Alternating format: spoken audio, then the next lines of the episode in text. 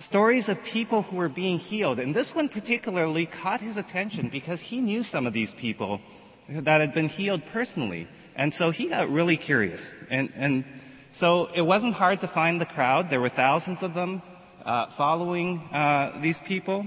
And so he went out there to listen. And as the day wore on, this little boy started to get hungry and he started to unpack his lunch. But just then, he overheard another conversation.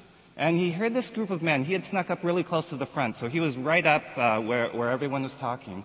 And he heard, an- he heard another group of men. They were arguing with each other, and they were saying, How in the world are we going to feed these thousands and thousands of people? And so he looked at his lunch, and he felt a little growl in his stomach, but then he thought, You know what? I know what to do. And so he tugged on the robe of the man beside him, and the man beside him happened to be Simon Peter. And he said, Here, take this. This is my lunch. And, um, and so he handed over his lunch, and it consisted of two small fish and a few loaves of bread. So we see a few things about this little boy. He gave everything he had. He gave it all, and, and he gave it immediately when he saw, when he saw need. So let's, uh, let's read in John chapter 6. In verse 1 it says, Sometime after this, Jesus crossed to the far shore of the Sea of Galilee, that is, the Sea of Tiberias. And a great crowd of people followed him because they saw the signs he had performed by healing the sick. Then Jesus went up on the mountainside and sat down with his disciples. The Jewish Passover was near. When Jesus looked up and saw a great crowd coming toward him, he said to Philip, Where shall we buy bread for these people to eat? He asked this only to test him, for he already had in mind what he was going to do. Philip answered him, It would take more than half a year's wages to buy enough bread for each one to have a bite. Another of his disciples, Andrew, Simon Peter's brother, sp- spoke up. Here is a boy with five small barley loaves and two small fish.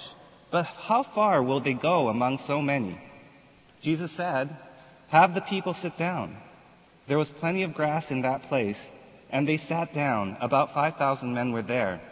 Jesus then took the loaves, gave thanks, and distributed to those who were seated as much as they wanted. He did the same with the fish. So I, I wanted to tell you the story from the perspective of the little boy because usually we hear it from the perspective of Jesus' sermon.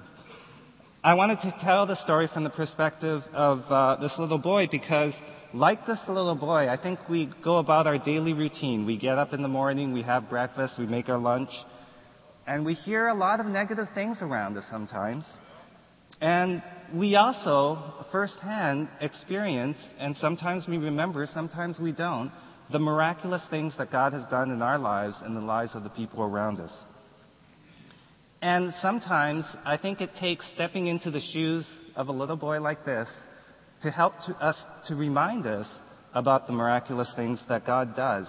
And sometimes, especially at a time like this, when uh, we're thinking about our contribution, uh, we have to be reminded that God is the one who actually performs the miracles. He's just looking for a willing heart, even if it might be a reluctant heart, but He's just looking for a reluctant heart that will give, and then God makes the miracles happen. Let's, uh, let's pray for the contribution. Father, thank you so much for this morning. Thank you that uh, we could meet together, worship together, uh, and I, I, pray that uh, you keep our brothers and sisters safe as, as, as in the World Conference.